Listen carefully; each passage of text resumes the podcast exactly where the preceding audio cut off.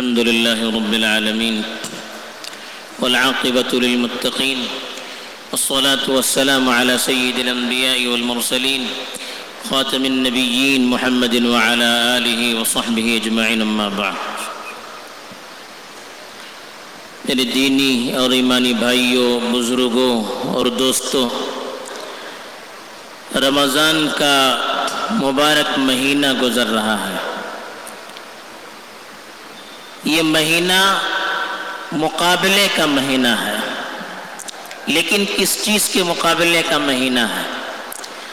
خیر کے بارے میں مقابلے کا مہینہ ہے۔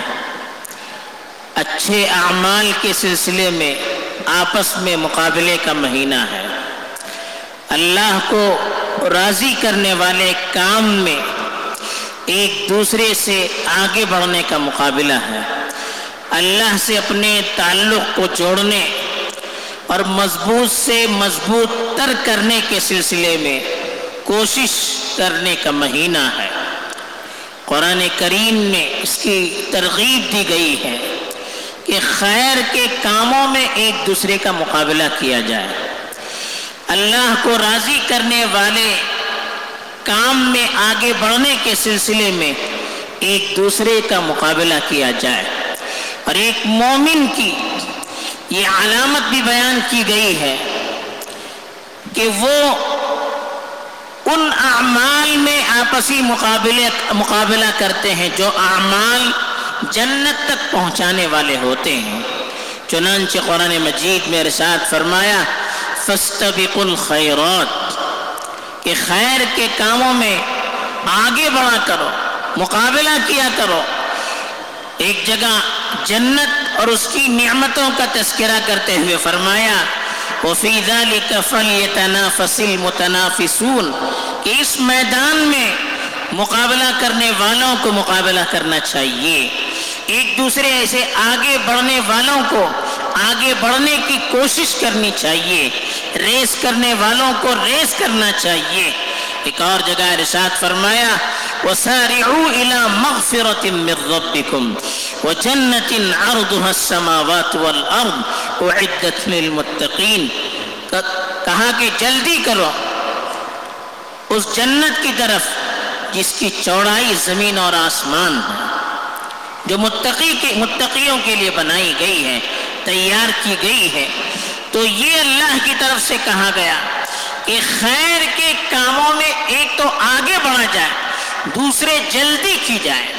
یہ رمضان کا مہینہ آتا ہے، شروع میں تو ایک جوش ہوتا ہے کہ رمضان آ رہا ہے، رمضان آ رہا ہے، رمضان آ رہا ہے، لیکن جیسے جیسے دن گزرتے جاتے ہیں، وہ جذبات سرد پڑتے چلے جاتے ہیں۔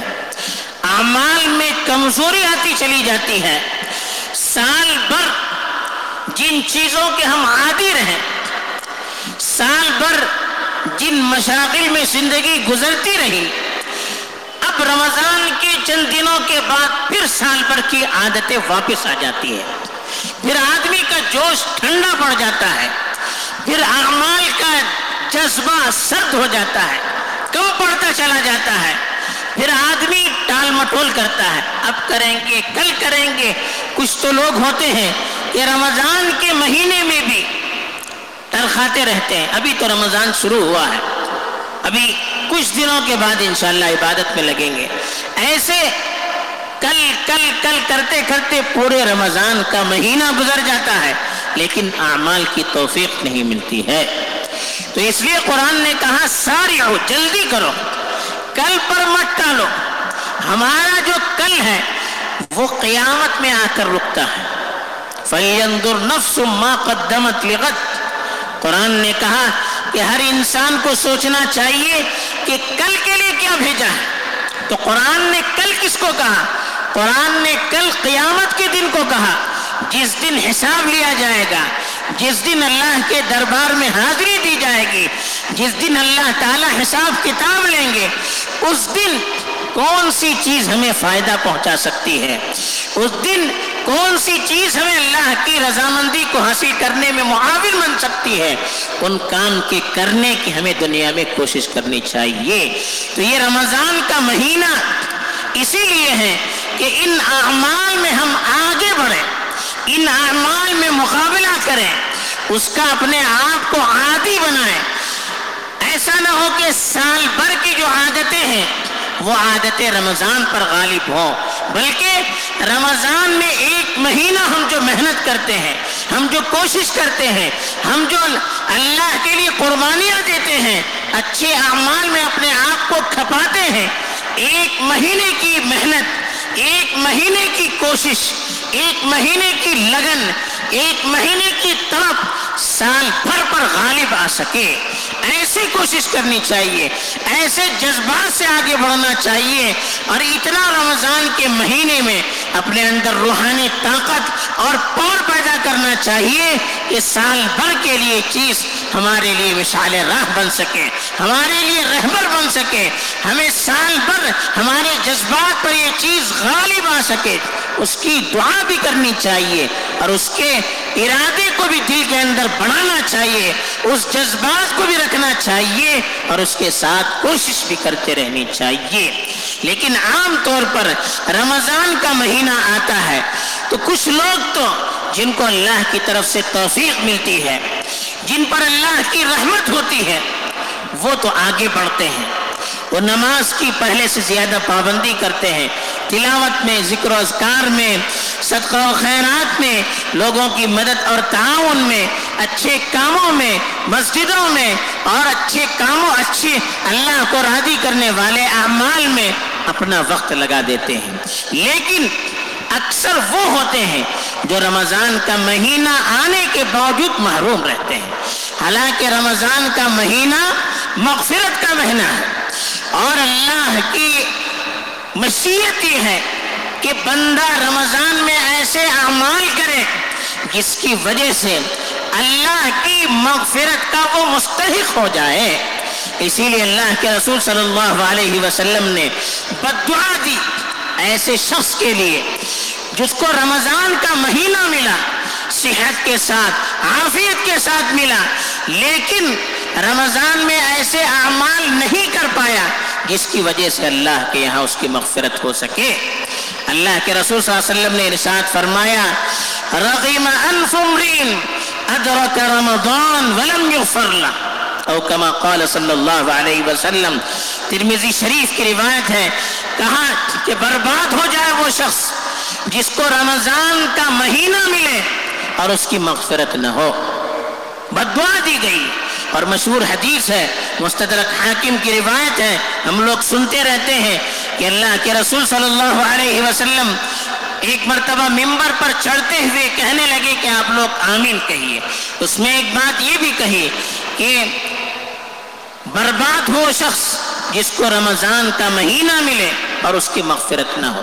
یعنی ایسے اعمال وہ نہ کر پائے جس کی وجہ سے اس کی مغفرت کی جائے۔ تو اس سے معلوم ہوا کہ اللہ کی مشیت بھی یہی ہے۔ اللہ کے رسول صلی اللہ علیہ وسلم کی چاہت بھی یہی ہے کہ رمضان کا مہینہ مغفرت والے اعمال میں گزارا جائے۔ اگر مغفرت والے اعمال میں ہمارا یہ مہینہ نہیں گزرے گا تو پھر ایسا نہ ہو کہ ہم رسول اللہ صلی اللہ علیہ وسلم کی طرف سے جو سخت الفاظ اور جو سخت وعید سنائی گئی ہے، اس کے مستحق ہو جائیں۔ اللہ سب کی حفاظت فرمائے۔ اب وہ کون لوگ ہوتے ہیں جو رمضان کے مہینے میں بھی محروم ہوتے ہیں؟ کچھ تو وہ لوگ ہوتے ہیں جو رمضان کا روزہ تو رکھتے ہیں، لیکن حرام سے بچنے کی کوشش نہیں کرتے ہیں۔ روزہ رکھتے ہیں، جھوٹ بولتے ہیں۔ رمضان کی برکت سے محروم ہوتے ہیں۔ روزہ رکھتے ہیں، غیبت کرتے ہیں۔ غیبت کا مطلب کیا ہے؟ چار آدمی بیٹھے ہوئے ہیں اور کسی کی برائی کر رہے ہیں۔ اور اس سے شاید کوئی مجلس خالی ہو۔ اچھے سے اچھا شخص بھی جب بات کرنے کے لیے مسجد میں بیٹھتا مجلس میں بیٹھتا ہے، تو پھر اس کی زبان سے ایسے الفاظ دوسروں کے بارے میں نکلتے ہیں جو سامنے والا اپنی با اپنے بارے میں پسند نہیں کرتا ہے ایسے الفاظ اس کے بارے میں وہ ایسا ہے، یہ ایسا ہے، اس طرح کی باتیں ہوتی رہتی ہے تو رمضان کا مہینہ روزے کی حالت میں ہے، لیکن اعمال غیر شرعی کر رہا ہے آدمی، تو وہ محروم ہو جاتا ہے۔ جھوٹ بولنا آدمی خاص طور پر کاروبار کے معاملے میں احتیاط نہیں کرتا ہے۔ رمضان کا مہینہ تو کاروبار کے سیزن کا موقع ہے۔ آدمی زیادہ کمانے کے لیے، وقتی فائدے کے لیے جھوٹ پر جھوٹ بولتا ہے، جھوٹی قسمیں کھاتا ہے۔ ممکن ہے ظاہری طور پر کچھ فائدہ ہو جائے، لیکن روزہ رکھ کر جھوٹ بولے گا، روزہ رکھ کر جھوٹی قسمیں کھائے گا، تو وہ روزے کی برکات سے محروم ہو جائے گا۔ روزہ رکھنے کا جو اصل فائدہ ہے، وہ فائدہ حاصل نہیں ہوگا، ثواب نہیں مل سکتا۔ ایسے ہی کچھ وہ لوگ ہوتے ہیں جو روزہ تو رکھتے ہیں، لیکن والدین کی نافرمانی کرتے ہیں۔ والدین کی فرما برداری ایسے بھی عام مواقع میں بھی ضروری ہے۔ اللہ کے حق کے بعد والدین کا حق ہوتا ہے، لیکن روزہ رکھ کر بھی آدمی اگر والدین کی فرما برداری نہ کرے، ان کی بات نہ مانے، ان کی اطاعت نہ کرے، تو پھر روزے کی برکات سے انسان محروم ہو جاتا ہے۔ ایسے ہی کچھ لوگ وہ ہوتے ہیں جو روزہ رکھتے ہیں لیکن لیکن آپس میں لڑائی جھگڑا کرتے ہیں، گالی گلوچ کرتے ہیں۔ حالانکہ حدیث میں روکا گیا کہ اگر رمضان کے مہینے میں کوئی گالی دے، برا بلا کہے کہ روزہ دار سے کہا گیا تو یہ کہے، انی صائم وہ جواب نہ دے، بلکہ یہ کہے، میں تو روزے سے ہوں، اس لیے میں تو جواب نہیں دے سکتا آپ کا۔ تو روزہ رکھ کر آدمی گالی گلوچ کرے گا، روزہ رکھ کر لڑائی جھگڑا کرے گا، تو پھر وہ روزے کے فضائل سے، روزے کی برکات سے محروم ہو جائے گا۔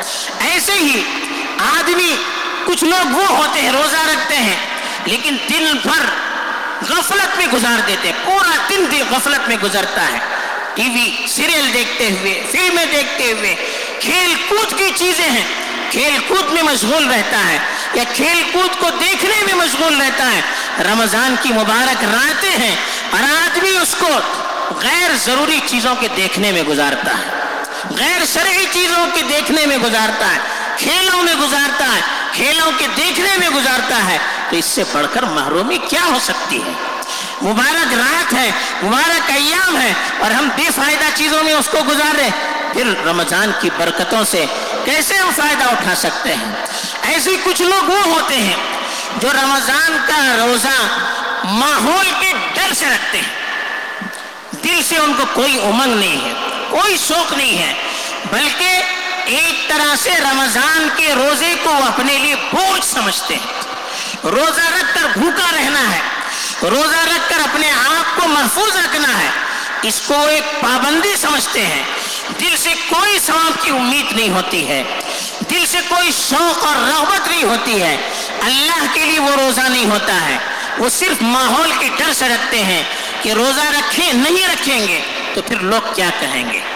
روزہ نہیں رکھیں گے، لوگ مجھے برا بھلا کہیں گے، غلط سمجھیں گے۔ صرف لوگوں کو خاموش رکھنے کے لیے، لوگوں کے ڈر سے روزہ رکھتے ہیں۔